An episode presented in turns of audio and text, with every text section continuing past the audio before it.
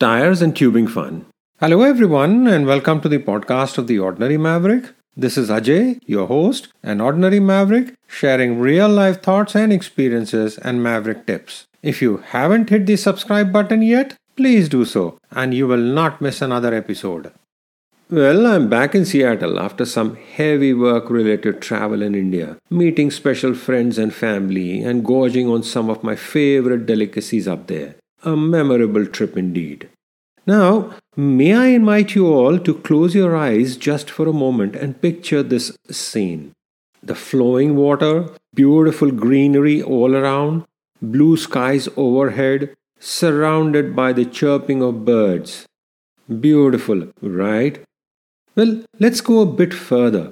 Imagine yourself sitting in a tube and just flowing down the river, using your hands to guide the tube. It's fun and of course even more fun when the river flows down rocks creating small rapids and your tube just spins in the water and flows down the rocks as you lift your legs up to keep the tube going and just enjoy the ride down the river. uh, sounds like a lot of fun, right? And actually it is. We did river tubing in South Africa some years back. This was in the Sisikama Forest down the Storms River Gorge. There were these uh, big one-person inflatable river tubes that take you on this fascinating journey through Sisikama.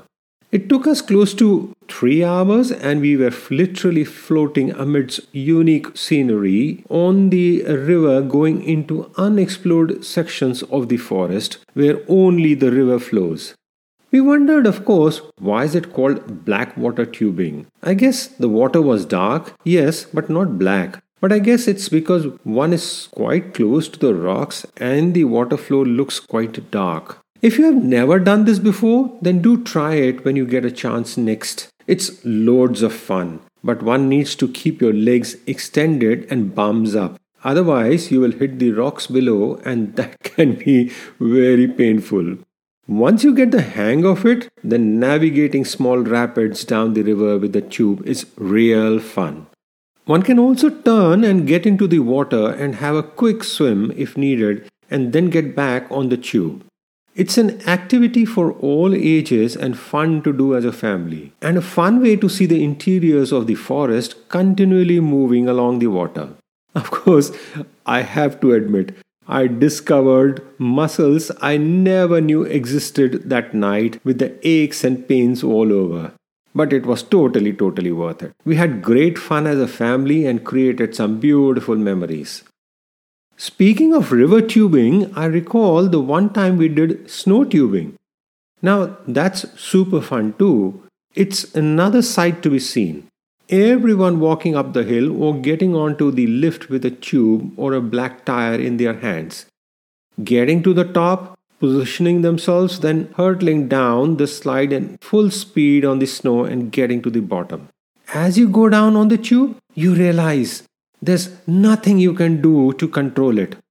Once it starts down the slope, that's it. You just let go and enjoy the ride as the tube makes its way down the slope.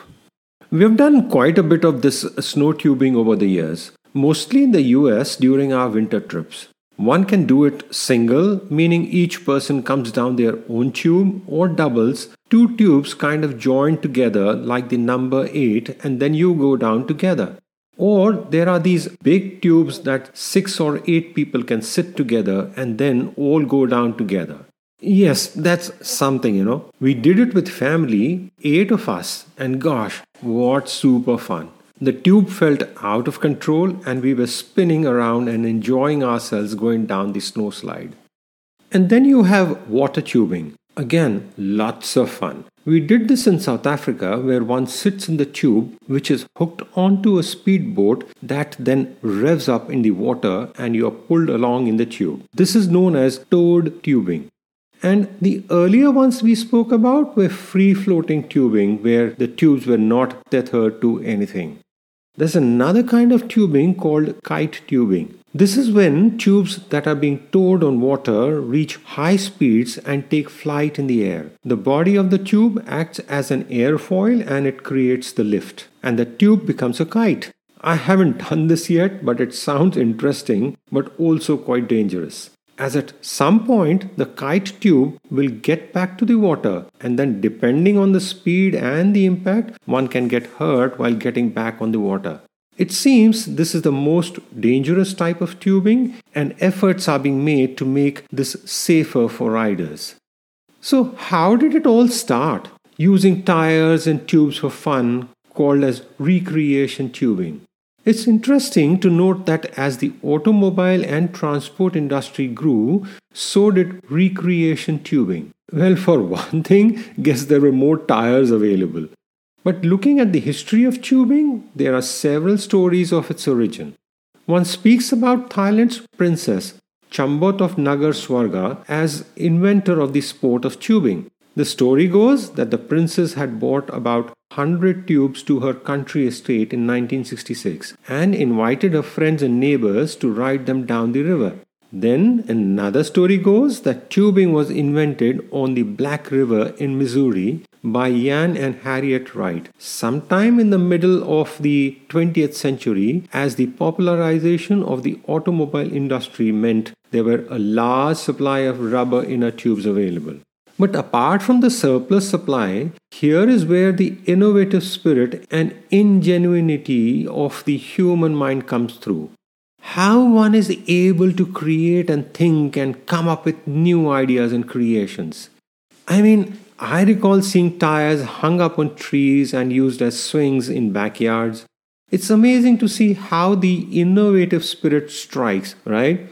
I mean, tires are meant for something, but then are also serving this recreation purpose. In fact, tires are very versatile. They are used for various purposes. I have seen them being used as plant holders, as table bases, as converted seating arrangements, as storage when stacked up, and also dog beds. That's Tasya giving out a loud bark as she's in agreement as well. I've also seen them being used as mirror frames. See, lots of ideas there. One can even make an obstacle course with the tires as fun time for kids or even dogs. I recall traveling to a village once where they were making flip-flops from tires. Great use and very economical. Garden and outdoor furniture particularly looks good with tires. Have seen tires being used as armrests or put on top of each other and a cushion to create seats. So going back to tires being used to make flip-flops. My wife came across this in a small village in western India over three decades back. What was unique about this village is that it was a village composed almost entirely of people that suffered from leprosy. Yes, it was India's first leprosy colony, and the history of leprosy rehabilitation began here in nineteen thirty-six. It was created by Shri Manohar Devan, who at the time was moved by the plight of people who had leprosy and were forced to live in isolation and extreme poverty. Dattapur later became the first place where the World Health Organization experimented the multi-drug therapy for leprosy in the early nineteen nineties that revolutionized the treatment regimens for the disease. Dattapur also had strong connections with Mahatma Gandhi, whose ashram was close by, and one of Gandhi's friends, Dattatre Parchure Shastri, was also admitted there. Gandhi helped destigmatize the disease at the time, caring for his friend himself and having him stay initially at his ashram and then later at Dattapur for treatment. Dattapur over the years has had hundreds of thousands of patients that have gone there for treatment and care. The village itself is self-sufficient, where patients grow their own crop, make their own cotton material and their footwear. That in turn supports them to live their lives with a sense of community, belonging, and dignity. And that's where the flip-flops were made from old tires. These flip-flops were kind of unique, made entirely from the used rubber tubing. They were soft and flexible and worked just fine for patients that had nerve damage and needed that cushion for their feet. The story of Dattapur and the resilience of the people living in that village continues to reinforce the strength of the human spirit. And with that strength and resilience is tied curiosity and the innovative spirit. So whether it's the tubing on the river or over snow or in the air like kite tubing, it's all about keeping curiosity alive and continuously keep exploring and keeping the mind open. Fellow Mavericks, if you haven't tried any form of tubing before, go ahead and do it. I'm sure you can find snow or water close to where you are. And if not, then go ahead and think about a creative idea for the next extra tire that comes your way. Do keep writing your comments and sharing your feedback via our Instagram at The Ordinary Maverick or through our hashtag The Ordinary Maverick. I love hearing from you. This is Ajay signing off and wishing you have an amazing day, a super amazing year. Keep well, stay safe. Credits. This podcast series was put together as a team effort from the Bhardwaj family. Concept, design, title, researchers and reviewers Ajay, Sanjana, Avantika and Niharika Bhardwaj. Script, Sanjana. Cover design, Niharika. All rights reserved.